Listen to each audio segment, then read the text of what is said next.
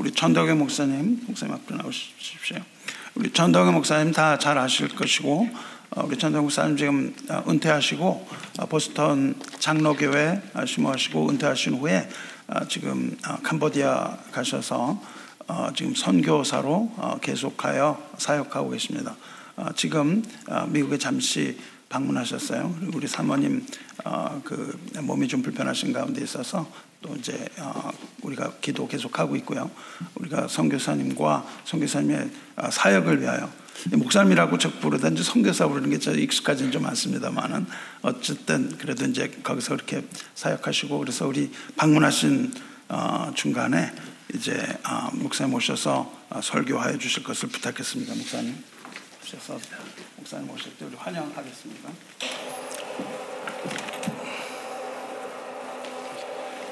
음, 마이크 좀 조정하겠습니다. 여러분 평안하시죠? 만나뵈서 반갑습니다. 우리 보선 은혜 장로교회 우시창 목사님과 사모님 비롯한 여러 성도님들에게 주님의 은총이 함께 하시기를 먼저 축복하고 문안드립니다. 네. 어, 저와 제 아내가 보선 은혜 장로교회 여러분들의 기도에 힘입어서 캄보디아에서 사역을 어, 계속하고 있습니다. 기도와 함께 매월 보내주시는 어, 선교비로 인해서 저희가 여전히 사역을 계속할 수 있게 된 것을 너무 감사하게 생각을 합니다. 어, 저희 부부는 먼저는 이제 에, 캄보디아에 있는 열악한 그 환경에 있는 사람들 중에 특별히 그 선천성 심장 질환을 갖고 있는 사람들이 많습니다. 캄보디아에 환경도 너무 열악하고 또 여러분들 아시는 대로 킬링필드의 아픔을 갖고 있는 곳이 캄보디아 아닙니까? 200만 어, 명 이상이 죽임을 당한 어, 그런 곳이죠. 그리고 캄보디아 전역에 2만여 곳에 그 킬링필드 흔적이 남아 있는 어, 그런 아픈 역사를 갖고 있는 곳입니다.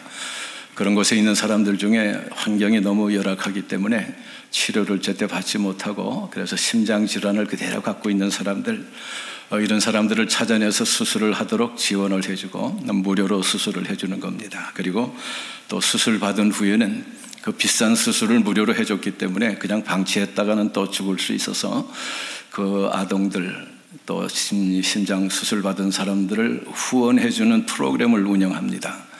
그래서 그 사람들의 생활을 도와주고 그리고 학교 공부할 수 있도록 후원을 해주고 그리고 필요한 것을 이제 공급해주는 그런 일들을 이제 하는데 매주 화요일 또는 목요일 어, 이렇게 아동들 집을 방문하고 그래서 필요한 것을 찾아주고 또 가면 동네 아이들이 그렇게 많이 있어요. 우리 한국에는 아동들이 별로 없는데 거기 가면 아이들이 많아서 내일의 희망을 볼 수가 있습니다. 사람들이 많이 죽어서 인프라가 별로 없는데 특별히 아이들이 자라나는 것을 보면 너무 힘이 나요. 지금 우리와 같은 그런 장년층 사람들은 키들이 작고 왜소합니다. 음, 그런데 자라는 아이들, 지금 10대 아이들은 감사하게도 키들이 크고 또 건강한 모습을 하고 있어서 많이 바뀌어 나가고 있어요. 그러나 이제 시골에 있는 아이들은 여전히 많은 혜택을 받지 못하고 있기 때문에 저희들이 방문하면서 뭐 옷도 갖다 주고 옷이라 그래봐야 그분들은 여름 하나 셔츠면 될 것 같은데 사실은 어, 그분들은 지금도 뭐 100도가 오르내리는 그런 환경인데도 후드티, 두꺼운 겨울 후드티를 입고 다닙니다. 그리고 어, 뭐 또 모터사이클들을 그렇게 많이 타고 다니고요. 그래서 어, 옷들을 이제 제 갖다 많이 제공해주고 또 어린 아이들이 많기 때문에 아이들의 필요한 것을 공급해주고 그렇게 지내고 있습니다. 어, 아동들의 집을 방문할 때마다 사실은 환경이 너무 열악하기 때문에 에, 보통은 가기 힘들어하는 곳입니다. 뭐 냄새도 지독할 뿐만 아니라 어, 가축들과 같이 살고 그리고 지붕은 있지만 어, 옆에 벽은 없어요.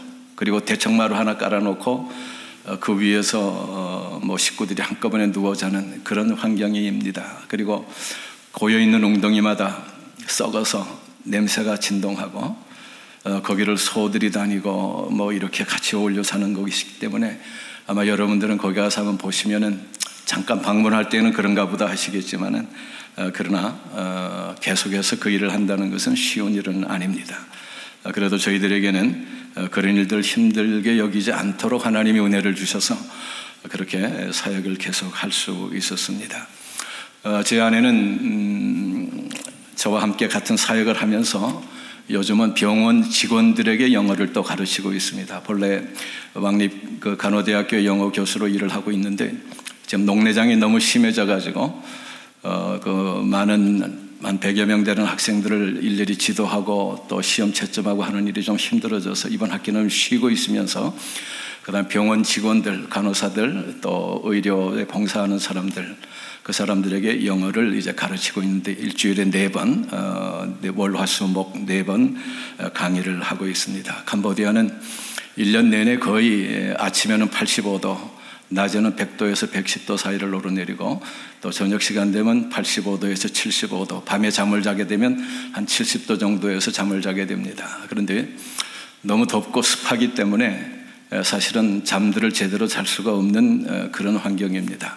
물론 현지 사람들은 아주 잠을 잘 자고 에어컨 없이도 잘 사는데 우리 미국이나 한국에서 가신 분들은 에어컨 없으면 잠을 제대로 잘 수 없는 그런 이제 상황에 있지요.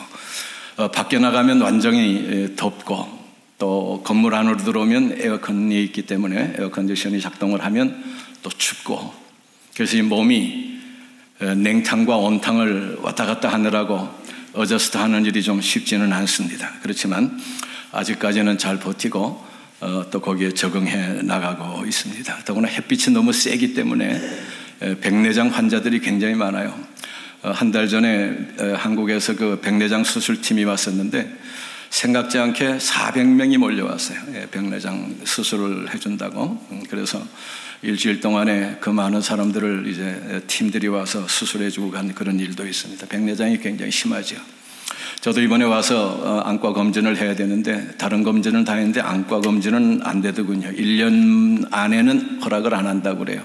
작년 제가 수술 저 안과 치료한 것이 10월 14일이었는데 제가 10월 10일이면 떠나야 되기 때문에 좀, 어, 좀 땡겨서 좀 해보려고 했더니 허락을 안 해줘요. 그래서 이번에는 눈 검사하지 못하고 어, 이제 한국으로 갔다가 이제 캄보디아를 들어가게 되는데 제 아내가 이제 녹내장이 심하기 때문에 눈이 점점 나빠져서 어, 한국에서 좀 어떻게 회복을 할 수 있는 그 안경을 새로 해야 되겠다 그런 이제 생각도 가지고 이번에 기도하는 중에 있습니다.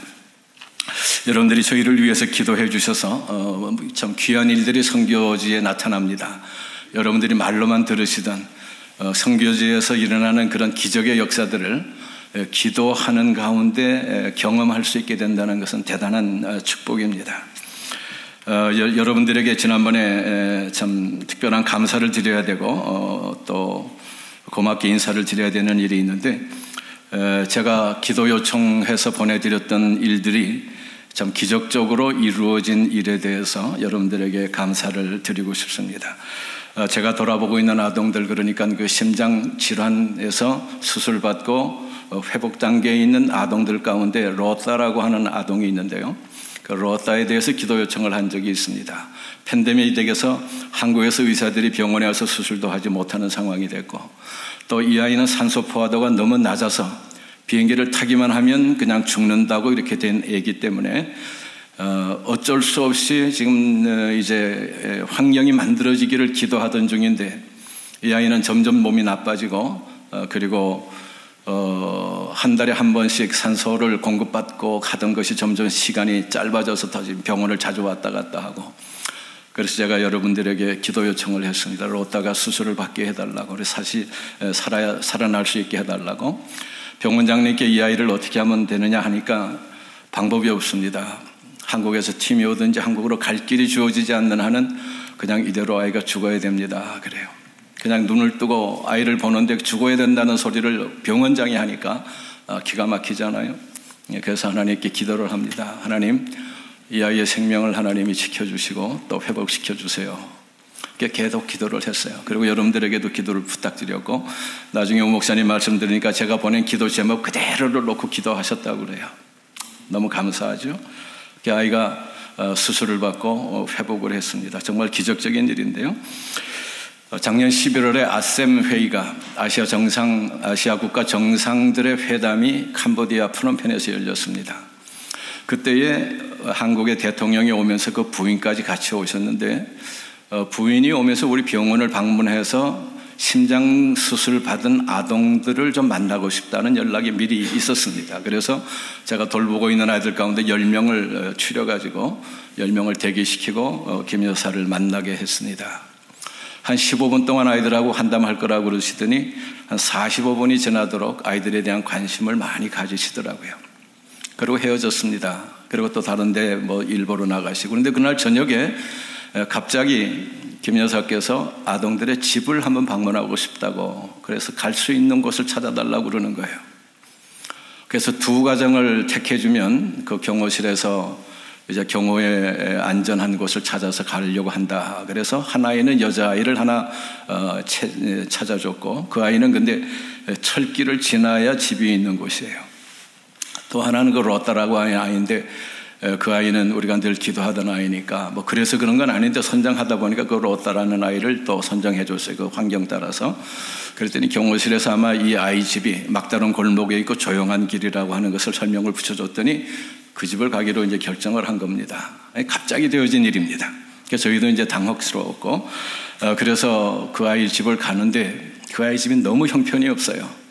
한 세 평 정도 되는 방 안에 일곱 명이 살고 있어요. 그리고 방이 너무 형편, 오늘 사진이 있어서 좀 보여드리려고 그랬는데, 보여주지 말라는 하나님의 사인이 있었던 것 같아요. 저기다 꼽으니까 갑자기 컴퓨터가 어, 스탑이 되는 이런 상황이 벌어진 것 같아요. 그래서 어, 사진은 몇 개 가져왔지만은 어, 볼 수가 없습니다. 너무 열악해요. 그리고 그 방에 들어가, 들어가지 못, 않아야 되는데 바퀴벌레 지나다니고 먹던 음식 그냥 한쪽에 쌓여 있고 화장실 옆에 붙어 있고 하니까 너무너무 위생적으로도 안 좋습니다. 근데 그 집을 정해서 간다고 그러니까 제가 경호실에다가 경호원에게다 의자를 하나 가져가서 만약에 들어가 앉으시려거든 의자를 갖다 거기 앉게 해드려라 그랬어요. 그런데 나중에 보니까 어, 그냥 들어가서 어, 그냥 맨바닥에 주저앉으셨더라고요. 그리고 아이를 안았어요. 근데 그 아이가 걷지도 못하고 삐쩍 말라가지고 움직이지도 못하는 애, 간신 눈만 둥그렇고, 어, 그 다음에 손톱을 보면 손톱이 하얗고요. 어, 그냥 죽은 애나 같은 그런 모습을 했는데 그 김여사께서 측은했던 것 같아요.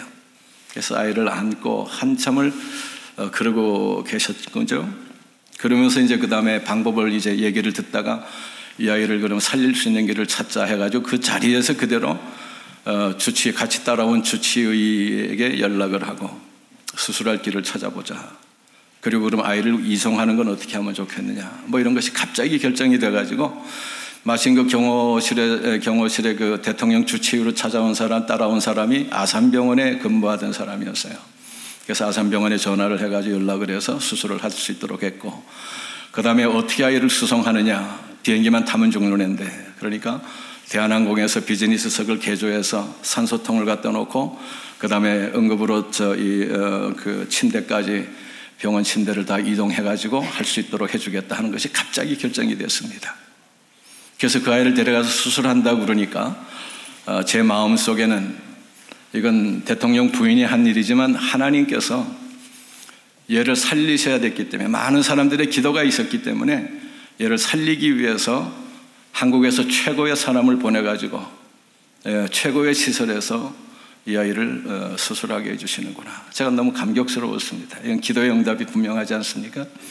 아이를 보낼 때는 침대에 눕혀서 보냈습니다. 그리고 아이를 보내려니까 여권이라 이런 걸 준비하는데 거기는 어, 이 주민 등록이 제대로 돼 있지 않은 상황이에요. 그러니까 얘가 태어난 날짜도 정확지가 않고 뭐 주민증도 제대로 돼 있지 않아서 그걸 이제 수속하느라고 이제 돌아다니고 그다음에 겨울옷을 또 만들어 보내야 되고 이러느라고 이제 한, 한 주간 정신없이 지냈죠.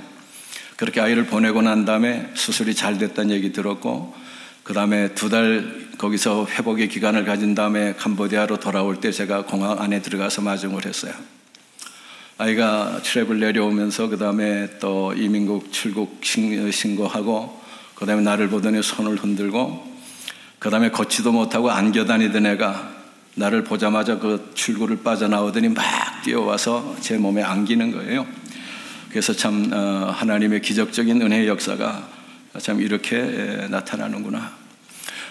어, 이것은 물론 현장에서 기도하는 것도 어, 그렇지만 후방에서 후방에서 같이 기도해 주시는 이 기도가 이렇게 하나님께서 들어주신 바 되어서 아름다운 열매로 나타났다고 하는 것을 저희 여러분들에게 꼭 말씀을 드리고 싶었습니다. 그래서 말씀드리기 전에 지금 현재 사역 가운데서 이런 일들이 있어지고 있고 또 얼마 전에도 홍리엇이라고 하는 제가 돌보고 있는 아이 한 사람이 2차 수술을 위해서 갔다가 얘는 생사의 길을 오랫동안 어, 왔다 갔다 했어요. 수술을 했는데 어, 제대로 깨어나지를 못하고 이러는 상황이라서 다시 또 엎드려 열심히 기도하고 하나님의 도우심을 구했는데 아이가 기적적으로 또 회복이 돼서 25일 날 이제 헤브론 병원으로 돌아왔습니다. 돌아왔는데 와서 우리 집사람이 만나서 얘기를 해보더니 이 아이가 수술하고 나서 깨어나지 못하고 있을 때에 자기 영혼이 자기 몸을 빠져나와서 그리고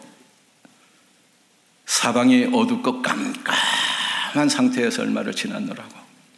그러니까 자기 몸이 어떻게, 자기가 어떻게 자기 몸을 빠져나올 수 있었는지 너무 궁금하다고. 그러다가 다시 자기 몸과 어, 다시 조우를 하고, 어, 그리고 이제 회복의 시간을 갖고, 어, 그러고 왔어요. 그 자기의 영혼이 몸이 빠져나갔다고 하는 것은 우리 교인 가운데서도 그런 일이 있었기 때문에 저는 그것을 뭐 분명히 아는 것이고 우리 몸은 영과 육이 분리되기 때문에 영혼이 몸이 아닌 것을 알잖아요. 그래서 영과 육은 분리되는 것이고 어, 그리고 그런 상황을 이제 현장에서는 이렇게 체험적으로 보는 경우가 있고 아이에게 동비듬을 이제 심어주는 그런 일들이 생기기도 한 것이죠. 기도의 역사입니다. 그리고 이것은 알지 못하는 가운데 성령 하나님이 하시는 일이고 우리는 어려운 푸시 뭐 그러겠거니라고 하는 어, 그런 일들이 사실은 그러겠거니가 아니고 실제로 있어지는 일이라고 하는 사실을 그 여러분들이 간절한 마음으로 기도해 주셨기 때문에 그 기도가 하늘에 상달돼서 이와 같은 놀라운 은혜 일들이 있어졌다고 하는 사실을 기쁨으로 여러분들에게 말씀을 드리고 싶었습니다. 이제 말씀을 좀 어, 생각해야 되겠죠. 뭐 성교지 얘기만 계속 하다 보면 끝이 없겠는데 지금 성교 보고하는 시간은 아니니까 그래도 하나님 말씀을 같이 좀 연결해서 나누고 싶습니다. 오늘 읽은 말씀 보게 보면은 어, 성령께서 탄식하신다는 말씀이 나오는데요.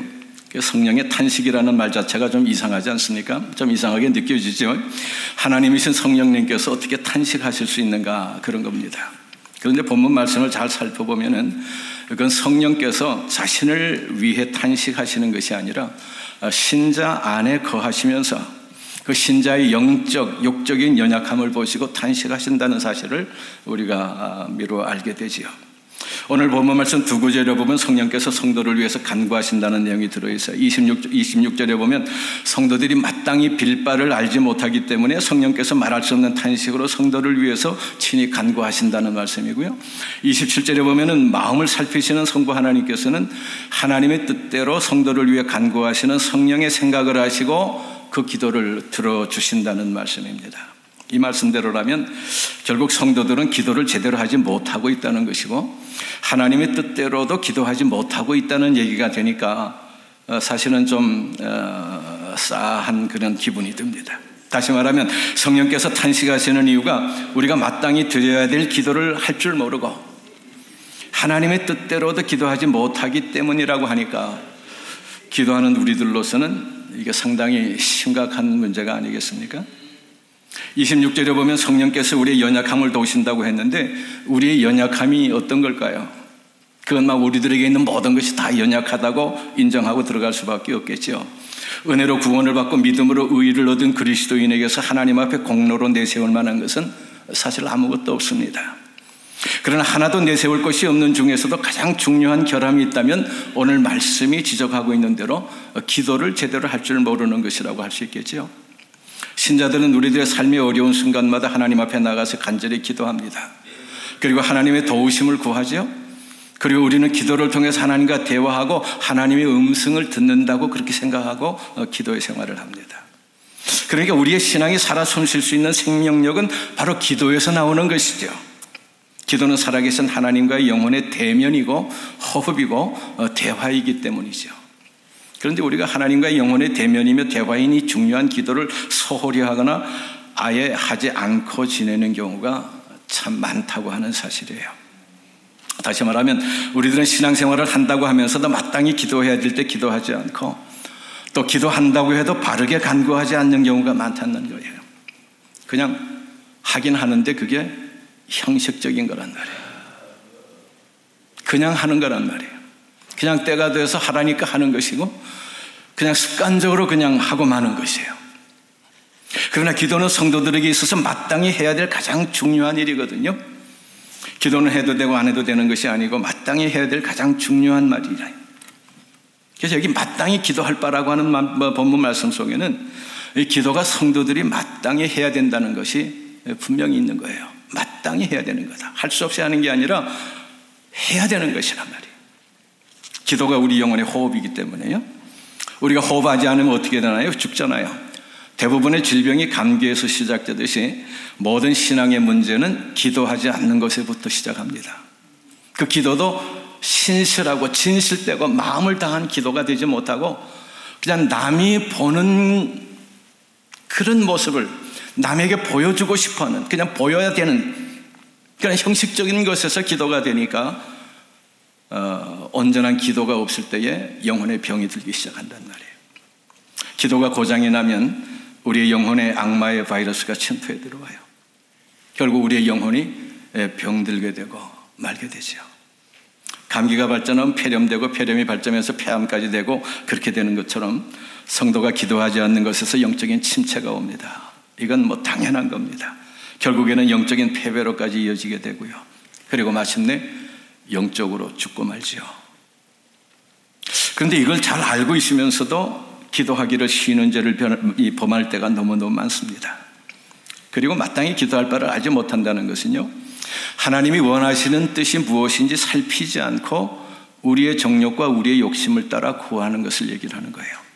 너희는 먼저 그의 나라와 그의 의를 구하라고 말씀하잖아요. 그런데 주님의 뜻이 무엇인지를 모르고 기도하니까 육신의 정욕, 안목의 정욕, 이 생의 자랑과 관계된 것들만 구하게 되는 경향이 생긴 거예요. 신앙생활 오래 하신 여러분들에게 여러분들은 기도를 제대로 할 줄 모릅니다라고 하면 뭐 화를 좀 내시겠습니다만은 기도 생활을 열심히 하시는 여러분 스스로가 여러분들이 하시는 기도를 한번 살펴볼 필요가 있습니다. 하나님께 마땅히 구할 바를 구하고 있는 것인지 아니면 육신의 정욕을 위해서 내가 구하긴 하는데 잘못 구하고 있는 것은 아닌지 말이죠. 또 주일 예배 시간인 어떤 모임에서 대표로 기도하는 사람들의 기도를 들어보면 기도는 하나님께 해야 되는 거잖아요. 이건 기도는 하나님께 하는 것이에요. 그런데 기도를 사람에게 하듯 하는 사람들이 많아요. 그리고 기도가 아닌데 그걸 기도 시간에 기도라고 하고 있는 사람들도 꽤 많이 봐요. 기도는 하나님께 올리는 것이지 같이 기도하는 사람들 들으라고 하는 건 아니거든요. 대표 기도하는 분들이 그래서 신중하셔야 되는 것은 기도를 사람에게 하는 게 아니라 하나님께 올려드리는 것이라고 하는 것을 분명히 알고 기도하는 거예요. 예배를 드릴 때 대표 기도하는 사람들 중에 많은 분들이 기도 시간에 하나님께 기도를 하지 않고 성도들을 향해서 설교를 하는 분들이 있습니다. 기도하면서 성도들을 권면하는 사람이 있어요. 어떤 특정한 사람이 잘못한 것 같은 일에 대해서 혼쭐을 내는 기도도 하는 사람을 봤습니다. 그리고 성도들에게 무슨 정보를 알려주듯이 이것저것 설명하고 이해시키려고 하는 그런 사람도 있더라고요. 기도를 하나님께 하는 것인데 왜 사람들 들으라고 하는 것처럼 하는지 이해가 잘 안 됩니다. 기도는 하나님께 하는 겁니다. 대표로 기도하는 사람들은 모든 성도들의 기도할 일을 대표로 하나님께 아뢰는 것이지 내가 기도하는 시간을 통해서 성도들에게 권면하고 잘못을 따지고 설교하고 그러긴 하냐 아니라 물론 대표 기도뿐만 아니라 개인 기도도 마찬가지예요. 마땅히 기도할 바대로 기도를 드려야 돼요. 사무엘의, 사무엘의 어머니 한나가 여호와 앞에 내 심정을 통하는 것이라. 기도를 그렇게 얘기를 했는데 하나님 마음과 기도자의 마음이 일치돼야 되죠. 그런 의미에서 볼 때 우리가 얼마나 거짓 기도를 하고 얼마나 많이 사람에게 보이기 위한 기도를 하고 형식적인 기도를 하고 있는지 모르는 거예요. 기도하는 것에 대한 이런 부끄러운 모습이 우리에게 있다는 것을 생각해 보니까 어, 성도라고 하는 우리 자신들을 먼저 잘 돌아봐야 되리라고 생각합니다. 그리고 우리는 성령님을 근심하게 하고 하나님의 영광을 가리는 생활을 하고 있지 않는지도 아울러 어, 돌아봐야 되죠. 기독교 신자라는 이름의 사람이 세상에 참 많지 않습니까? 그런데 그 신자라는 사람들이 어떻게 보면 신자가 아닌 세상 사람들보다도 더 하나님을 무시하는 일을 많이 저지르는 것을 봅니다. 하나님을 두려워하지 않아요. 세상 사람들이 어떤 사람들은 하나님을 두려워합니다. 그런데 신자라고 교회 다니는 사람들은 하나님을 두렵게 생각하지 않아요. 신자들의 모임이라고 하는 대부분의 교회도 역시 하나님을 무시하는 일을 많이 합니다. 교회에서 하는 일들을 보면 예수님을 무시하고 성령님 무시하고 인간들이 기뻐할 일들을 더 많이 해요. 하나님의 교회가 하나님을 예배하고 하나님께 영광 돌리는 모임이어야 되는데 사람들이 자기들 기뻐할 일만 찾아서 만들어서 나가는 일들이 꽤 있단 말이에요. 모임의 대부분이 자기 위주가 돼서 사람 위주가 됐어요. 하나님을 찬양하고 하나님을 예배하는 자리에 사람이 높아지기를 원하는 마음들을 갖고 있습니다. 새로 오는 교인들을 향해서 축복성을 불러줍니다. 당신은 하나님의 귀한 사람, 뭐 이렇게 이렇게. 네, 친교 시간에 할 수 있는 일일지 몰라요. 예배 시간에는 할 수가 없죠. 누구를 높일 수 없습니다. 현재 대부분의 교회가 하나님 무시한다고 말할 수밖에 없는 이유는 신자라는 사람들이 신자로 살지 못하고 신자들의 모임인 교회가 하나님이 부르신 부름에 따라 사역을 하지 않기 때문이라고 저는 생각해요.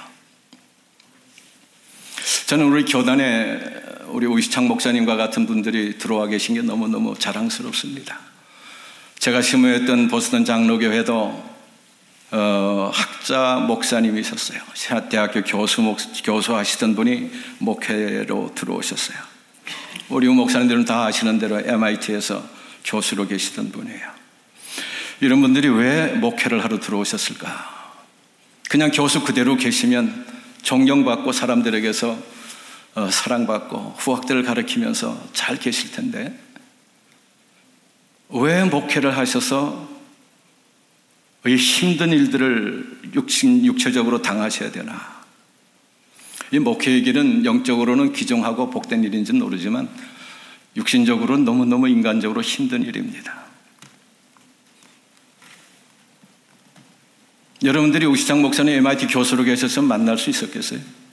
옆에 근처에도 가지 못했을 것 같아요. 저도 이분이 그냥 MIT 교수로 계셨으면 내가 보질 못했을 것 같아요. 우리 교회 장 목사님도 마찬가지고. 그런데 목회자로 오셔서 이분하고 교제할 수 있게 된 게 너무너무 기뻐요. 제가 선교지에서 가끔 버선 은혜 장로교회 홈페이지에 들어와서 목사님 설교를 듣습니다. 논리 정연하게 교수처럼 너무 말씀을 잘 전해 주셔서 감동을 많이 받아요. 하나님의 교회는 하나님이 기뻐하시는 대로 움직여 나가야 되는 것이고, 그리고 그 가운데 질서를 따라서 하나님의 교회가 바로 세워져 나가야 되는데, 요즘은 교회가 세상을 리드하지 못하고 오히려 세상 유행을 따라고 따라 하다 보니까 하나님이 기뻐하실 일보다는 사람들이 좋아하는 것을 열심히 하고 있단 말이에요. 저는 목사님이 학자 출신이기 때문에 좀 리버럴 할 줄 알았어요. 그리고 굉장히 뭐가 이렇게 좀 모나게 나가고 말씀도 좀 뭔가 어, 비판적으로 그렇게 하시지 않겠나 싶었는데 어, 전혀 그렇지가 않았어요. 이게 바른 교회의 기치, 올바른 길로 가야 되는 그 개혁 신앙의 모범을 목사님이 하고 계세요. 그래서 제가 너무 자랑스럽고 너무 감사하고 우리 노회 안에 이런 분들이 바르게 말씀 가운데서 읽어 나가고 있으니까 얼마나 감사한지 모르겠단 말이죠. 교회가 세속화되면 큰일 나잖아요.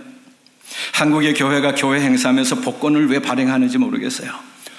청동원 전도 집회한다면서 사람들을 많이 데리고 오면 상품으로 왕복 비행기표에 텔레비전도 주고 각종 전자제품 제공하면서 교인 데려오게 하는 것이 한국교회 현주소라고요.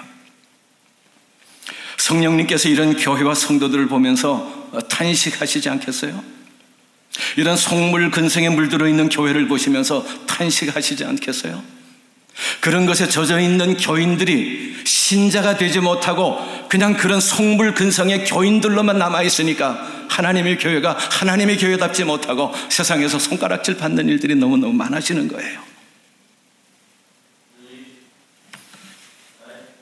성령께서 성도들과 교회의 이런 모습에도 불구하고 탄식하시며 간구해 주시는 것은 하나님의 뜻이 이 땅에 이루어져야 되기 때문에 그렇습니다. 예수님을 보내신 분이 하나님이시고요. 하나님이 괜히 예수님을 세상에 보내셔서 십자가에 죽게 하셨습니까? 그리고 예수님 왜 좋은 하늘을 버리시고 세상에 오셨습니까? 그리고 왜 십자가에 죽으셔야 했습니까? 성령님은 왜 이 세상에 또 오셔야 했던 겁니까? 이 모든 것이 다 하늘의 일입니다. 하나님의 약속에 의해서 이 일들이 성취된 것이고요. 그러니까 지금까지 세상의 일들은 하나님께서 약속하신 틀 안에서 진행된 하나님의 역사였다는 것을 부인할 수가 없어요. 땅에서는 인간들이 자기 멋대로 살아가는 와중에도 하나님의 뜻은 한치의 오차도 없이 하나하나 그대로 이루어진 역사이죠. 지금도 마찬가지입니다. 예수님이 하늘로 가시고 성령님이 오셨어요. 그렇다고 성부 하나님은 모든 일에 손을 떼고 할 일 없이 지내고 계시는 것도 아니고요. 여전히 변함없이 하나님께서는 언약이라는 틀 안에서 세상을 움직이고 계시고 하나님의 백성들을 관리하시고 그들을 통해서 무슨 일가를 계속 나가고 계시는 거죠. 따라서 우리 스스로가 세상을 잘 살아왔다고 생각할지 모르지만 사실은 하나님의 계획 안에서 살아온 인생이라는 사실을 잊어서는 안 됩니다. 우리가 예수님을 알게 되고 믿게 된 모든 것이 우리의 삶에 하나님이 개입해 계시기 때문이에요. 그렇다면 신자가 가져야 될 생각은 뭘까요? 나의 삶은 모두가 다 하나님에 의해서 다스림 받고 있다. 하나님이 나의 왕이시다. 이 생각만큼은 철저하게 갖고 세상을 살아야 되는 것이에요. 그래야 신자는 항상 하나님께 물으면서 무엇이 하나님의 뜻에 맞는 것인가를 찾아가는 삶이 될 것이기 때문에 그렇습니다.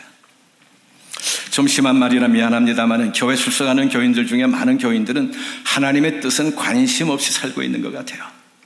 세상을 살면서 언제든지 자기 뜻을 더 소중하게 생각하지 하나님의 뜻과 교회의 뜻을 소중하게 여기고 그 뜻을 따라 살려고 하는 사람이 많지 않습니다. 예수님이 지금 하나님 보좌 우편에서 무엇을 하고 계시는지 성령님이 우리를 위해서 무엇을 하시는지 전혀 관심 없이 그냥 살고 있어요. 다만 내가 하나님을 믿는 것은 하나님이 나를 돕기 위해서 일하신다고 생각하기 때문에 믿으려고 하고 그래서 또 믿어볼까 하고 엿보는 것이죠. 그래서 내가 도움이 필요해서 기도하면 예수님이 달려와서 도와주시고 내가 필요로 할 때 성령님이 내게 힘과 능력을 주셔야 된다. 그 정도로 생각하고 그냥 살고 있어요. 이게 바로 하나님 예수님 성령님을 통째로 무시하는 거거든요. 근데 성도들이 이걸 모르고 있어요. 혹시 알면서도 이걸 무시하고 있는 건가요? 신자라고 하면서도 하나님의 의도와는 상관없이 살아가는 것, 그리고 자기 사생활에는 하나님이 개입하는 것을 싫어하는 것, 이것이 바로 하나님을 무시하고 살아가는 사람들의 모습인 거예요. 구약성경 사사기 마지막 장 마지막 절인 21장 25절을 보면은 그때에 이스라엘의 왕이 없으므로 사람이 각기 자기의 소견에 옳은 대로 행하였더라. 그렇게 기록을 했죠. 사사기 마지막이 이 말씀으로 끝나는 것은 이스라엘에 대한 평가를 그 말씀 하나로 내린 겁니다. 이스라엘 백성들이 각기 자기 소견에 옳은 대로 살아가는 것 때문에 그 속에서 여러 가지 문제가 발생한 거거든요. 그리고 이스라엘 백성들이 자기 소견에 옳은 대로 살아가게 된 이유가 왕이 없기 때문이라 그런 거예요. 자신의 생각을 다스리고 지배하고 바른 길을 제시하는 왕이 없었기 때문에 결국 자기가 생각하고 판단할 때 옳다고 여겨지는 대로 그냥 살았다는 거죠. 그런데 오늘날 많은 교인들이 사사기의 이스라엘처럼 살아갑니다. 하나님이 옳다고 하신 것을 옳은 것으로 받아들이고 사는 것이 아니라 자기 생각에 옳다고 여겨지는 것을 옳은 것으로 여기고 산단 말이에요. 타락한 인간의 생각에서 옳은 것이 나올 수가 없는데 자기에게서는 옳은 것이 나올 것이라고 생각을 하고 있는 잘못을 범하고 있다고요. 타락한 인간으로서는 어떤 것이 옳고 틀린 것인지를 바르게 판단할 수 없습니다. 타락한 인간은 자기가 중심이 되고 기준이기 때문에 자기에게 유리한 것을 옳은 것으로 판단하고 믿을 수밖에 없게 돼요. 그래서 자기 소견에 옳은 대로 살아간다는 것은요, 결국 자기에게 유리한 쪽으로만 살아가고 있다는 것을 얘기를 하죠. 제가 현역에서 목회를 할 때에도 교우들의 삶을 옆에서 보면은 교우들 중에 어떤 분들은 하나님을 전혀 생각하지 않고 자기 소견에 옳은 방식대로 살아가는 것을 봤어요. 아무리 성경에서 여러 번 같은 말씀을 지적을 해도 자기 소견에 맞지 않다고 판단되고 자기가 그 말씀이 자기에게 필요하다고 생각되지 않으면 성경의 말씀 무시하더라고요. 하나님의 말씀을 자기 생각에서 아예 밀쳐내버려요. 제가 이런 말씀 드리는 것은 분명히 성도를 향한 하나님의 소원이 있는데도 불구하고 인간들이 하나님의 소원은 모르는 척 묵살한 채 자기 소원만을 들고 하나님을 찾기 때문이라는 것을 얘기하고 싶어서 그럽니다. 사람들이 생각하는 하나님은 단지 인간의 소원을 들어주시기 위해서 준비하고 계시는 분으로만 여기려고 하기 때문에 그런 하나님으로만 생각하면 안 돼요. 엄밀하게 말하면요. 하나님은 우리의 소원을 들어주시기 위해서 계시는 분이 아니에요. 하나님은 하나님께서 원하신 바를 위해서 일하시는 분이라고 하는 사실을 우리가 알고 있어야 돼요. 하나님의 소원이 뭘까요? 로마서 8장 19절을 보면요. 피조물이 고대하는 바는 하나님의 아들들이 나타나는 것이라고 하는 말씀이 기록되어 있어요. 그리고 21절에 보면은 그 바라는 것은 피조물도 썩어짐의 종로로 단 데서 해방돼서 하나님의 자녀들의 영광의 자유에 이르는 것이라고 그렇게 써 있어요. 그러니까 피조물들이 고대하는 것은 하나님의 아들들이 나타나는 것이라고 하는데요. 이 하나님의 형상이 있는 하나님의 아들들이 나타나는 것이 썩어짐에서 해방돼서 영광의 자유에 이를 수가 있기 때문인 거예요. 그렇기 때문에 세상을 향한 하나님의 소원은요, 인간에 의해서 더럽혀진 세상을 없애고 깨끗한 나라를 새로 만드는 것이에요. 그런데 사람들이 이러한 하나님의 소원을 아예 무시해버리고 살아갑니다. 하나님에게 무슨 소원이 있나? 뭐 그렇게 여겨버리는 것 같아요. 그래서 소원이라면 우리가 전도를 많이 해가지고 이 세상에 교회가 많이 세워지고 믿는 자가 많이 생기는 것 아니겠냐 정도로 생각하고 말지요. 그러나 하나님께서는요, 우리 인간의 생각과 전혀 다른 소원을 갖고 계신 거예요. 인간이 선악과를 따먹은 이후에 하나님의 소원을 드시고 이루기 위해서 일하시는데요. 예수님도 하나님의 이 소원을 아셨기 때문에 이 세상에 오신 거예요. 그래서 자기의 뜻이 아닌 하나님의 뜻에 따라 세상을 사신 거죠. 피조물이 고대하는 것은 하나님의 아들들이 나타나는 것이라고 했는데요. 하나님의 아들들이란 교회 다니는 사람들만 얘기하는 게 아니에요. 교회 다니는 사람들을 예매하는 게 아니에요. 소위 믿음 좋은 사람을 얘기하는 것도 아니고요. 하나님의 아들들이란 하나님의 형상이 있는 새 사람을 말하는 거고요. 어떤 사람이 하나님의 형상으로 새 사람이 됐을까요?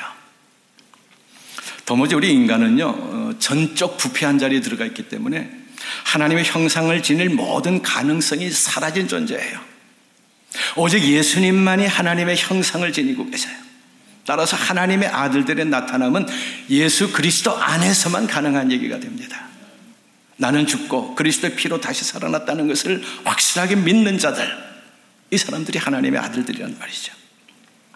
그런 사람들이 하나님의 형상이 그리스도 안에서 주님과 한 몸으로 여겨지고 그렇게 살아가게 될 때에 하나님이 기뻐하시는 일들을 나타내시는 거죠. 하나님의 소원. 우리 신자들은요, 하나님의 이 소원을 나의 소원으로 받아들이고 살아가는 사람들이에요. 에베소서 4장 24절에 보면 하나님을 따라 의와 진리의 거룩함으로 지으심을 받은 새 사람을 입으라는 말씀이 나와요. 창세기에서 아담과 하와가 타락해서 전적으로 부패해져 버렸어요. 다시 회복될 수 있는 길 하나는 바로 이 말씀이에요. 에베소 4장 24절. 하나님을 따라 의와 진리의 거룩함으로 지으심을 받은 새 사람을 입으라. 이 자리로 돌아가는 것이 하나님께서 우리를 향해서 원하시는 소원인 것이죠. 이런 사람들이 나타나기를 피조물들도 고대하고 우리 주위가 고대하는 것이에요. 결국 신자는 소원이 뒤바뀐 사람이라고 할 수 있습니다. 나의 소원으로 살던 사람이 하나님의 소원으로 살아가는 사람으로 된 것. 이게 신자죠. 이것을 염두에 둘 때에 성자 예수님이 승천하신 후 세상에 오신 성령님이 하실 일이 무엇인가를 우리가 짐작해서 알 수 있는 것이에요. 오늘 읽은 26절, 27절 말씀. 이와 같이 성령도 우리의 연약함을 도우시나니 우리는 마땅히 기도할 바를 알지 못하나 오직 성령이 말할 수 없는 탄식으로 우리를 위하여 친히 간구하시느니라. 마음을 살피시는 이가 성령의 생각을 하시나니 이는 성령이 하나님의 뜻대로 성도를 위하여 간구하심이니라. 성령은 우리의 연약함을 도우십니다. 연약한 우리 때문에 탄식하시면서 하나님의 뜻대로 우리를 위해서 기도하시는 분. 성령님이 우리를 위해서 기도하신다는 거 잊지 마세요. 물론 예수님이 우리를 위해서 기도하시죠. 그러니까 예수님이 우리를 위해 기도하신다. 중보자 예수님이니까 당연하다고 생각하는데 성령님까지 우리를 위해서 말할 수 없는 탄식으로 기도하신다는 것은 우리가 좀 어색하게 느낄 수도 있어요. 그런데 성령님도 우리를 위해서 간구하시죠. 말할 수 없는 탄식을 하면서 간구하세요. 세상에 물들어 찌들어 사는 나를 보면서 탄식하세요. 교회 나오면서도 하나님의 사람으로 살지 않고 세속적인 생각 그대로를 가지고 나와서 형식적으로 기도하는 것을 탄식하고 계세요. 하나님의 사람으로 하나님 말씀 따라 살아야 되는데 인본주의로 흘러서 인간적인 생각을 앞세우는 것을 보면서 탄식하세요. 그런 사람의 입에서 마땅히 간구할 간구가 나올 수 없지요. 그런 세속에 물든 교인의 입장에서 나오는 그 기도가 하늘에 상달될 수가 없는 거라고요. 빌바를 하지 못한다는 건 뭘 기도해야 될지를 모른다는 거잖아요. 예수 그리스도 한 몸이 돼서 주님과 함께 살고 주님과 함께 죽는 이 확실한 체험을 갖지 못하고서는 마땅히 빌 바를 빌 수 없는 존재가 되는 거예요. 이것이 바로 우리들의 모습은 아닌가 싶습니다. 입으로는 하나님의 뜻대로 살겠다고 하고 정작 기도할 때는 하나님의 뜻보다는 내 뜻이 이루어지기를 바라는 소망을 가지고 있는 건 아닌가. 그렇죠. 그래서 연약한 겁니다. 인간이 연약한 것이죠. 그런데 그 연약함을 도우시는 분이 성령님이시라는 거예요. 그렇기 때문에 하나님의 소원이 아닌 내 소원으로 세상을 살아갈 때 성령님이 탄식하신다는 것을 여러분들이 아십시오. 그리고 성령님의 탄식을 깨달아 하는 사람은 진심으로 자신의 삶을 보면서 탄식하게 됩니다. 오라 나는 공고한 사람이로다. 사도 바울의 이 고백이 그냥 나오는 게 아닙니다. 그리스도 안에 있었기 때문에. 그리스도 함께 죽고 그리스도 함께 다시 살아난 경험을 사도 바울이 했기 때문에 이 고백을 할 수 있었던 것이에요. 우리들은 저주받은 이 세상을 벗어나지 못하는 자신에 대해서 탄식이 나와야 됩니다. 그런 탄식을 할 수 있는 자리까지 가야 되고 그런 탄식을 하도록 성령 하나님이 우리를 도우시죠.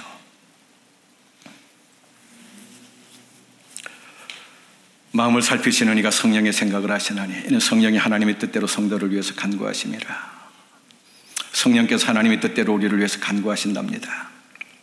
왜 그렇게 기도하셔야 되나요? 우리 인간은 전적으로 타락했기 때문에 하나님의 뜻대로 기도할 수 없는 존재라서 그래요. 하나님의 자녀가 됐기 때문에 하나님의 뜻대로 살아야 되는데도 자기 뜻대로 살겠다고 오만 부리는 것이 인간이기 때문에 그래서 성령님께서 도우세요. 공동체에 속한 사람은 공동체의 규율과 질서를 따라 살아야 됩니다. 그런데도 공동체의 규율과 질서를 따르지 않고 자기 생각이 옳다고 생각하는 대로 행동하는 사람들이 있어요. 누구나 다 규율과 질서에 얽매이고 싶어 하지 않지요. 그러나 공동체의 일원이 됐기 때문에 공동체의 규율을 지켜야 됩니다. 공동체 질서를 따라야 되고 공동체가 부여한 리더십에 순종하면서 그 권위를 인정하고 따라가야 되는 것이에요. 공동체 질서와 규율을 따르지 않는 것은 무시하는 것이 되죠. 그 규율과 질서를 무시하는 것은 나는 이 공동체 질서보다 위에 있는 사람이다. 라고 하는 거예요. 그럴 수 있나요? 아니죠. 우리 모든 성도는 하나님의 부름을 받은 선택된 하나님의 사람들이니까 하나님의 뜻을 따라 살아야 됩니다. 그리고 성령 하나님이 끝없이 우리로 하여금 우리의 모습을 보고 탄식하시는 소리를 우리가 들을 수 있어야 되고 영적으로 늘 예민한 가운데 하나님의 음성을 듣기를 힘쓰는 성도로 그렇게 살아야 합니다. 우리는 죄인들이고 예수 그리스도 없이는 언감생심 구원의 자리를 넘볼 수도 없는 존재입니다. 우리가 예수 그리스도를 구세주로 영접했기 때문에 성령의 탄식 소리도 들을 수 있게 되고 그러니 나 자신을 돌아보면 나 자신을 보고 한심한 사람이라고 그저 나 같은 놈 죽어야 되는데 살아있다니 너무 감사하다고 그렇게 생각하고 살 수 있는 겁니다. 여러분들이 이 세상을 보면서 탄식이 나옵니까? 그리고 자기 자신을 보며 탄식이 나오고요. 오직 나의 나된 것은 하나님의 은혜로다. 이런 고백이 사도 바울에게서만 나올 수 있는 것이 아니고 목사들에게서만 나올 수 있는 것이 아니고 모두에게서 나와야 되는 말씀입니다. 우리 모두가 다 거룩한 대제사장들이에요. 목사는 앞에서 리더하는 것밖에 없습니다. 여러분들이 신앙생활 잘하도록 리더하는 것이에요. 여러분들을 가깝게 예수 그리스도와 가깝게 연결하도록 옆에서 돕는 사람들이 교역자들이에요. 그래서 저도 보스턴 장로교에서 30년을 목회하면서 교우들한테 늘 그랬어요. 여러분들은 저와 가까우려고 하지 마십시오. 우리 교인들 가운데 제가 가깝고 싶어 하는 사람들이 너무너무 많아요. 나이스한 사람들이 얼마나 많고 그 사람들하고 교제하면 참 좋겠다고 생각한 적이 한두 번이 아니에요. 그래도 그럴 수가 없었어요. 내가 목회자이기 때문에. 그래서 늘 얘기. 저와 가까우려고 하지 말고 예수님과 가까우려고 하십시오.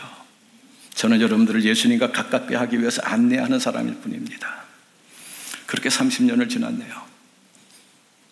사랑하는 여러분, 하나님께서 이곳에 보스논의 장로교를 세워놓으시고 그 가운데 뽑으셔서 우 목사님을 세워놓으셨어요. 그리고 또 여러분들이 이곳에 함께 신앙생활하면서 이 썩어져가는 세상을 보면서 탄식하고 하나님의 뜻대로 살려고 하는 공동체로 불러주셨어요. 이곳에서 하나님이 기뻐하실 뜻을 찾아 나가십시오. 기도할 때에 형식적으로 하는 것이 아니라 마음을 다해서 성령 하나님이 나와 함께 계심을 확실히 믿는 가운데서 입을 열어 기도하셔야 되고 그리고 온 마음과 온 뜻 다 정성 다 들여서 내 생활 자체가 하나님께 드려지는 헌신의 제사가 되더라. 매일매일 삶의 예배가 되도록 그렇게 우리 자신들을 돌아보고 신실하게 마지막 때 참 믿음을 보겠느냐 한탄하신 것.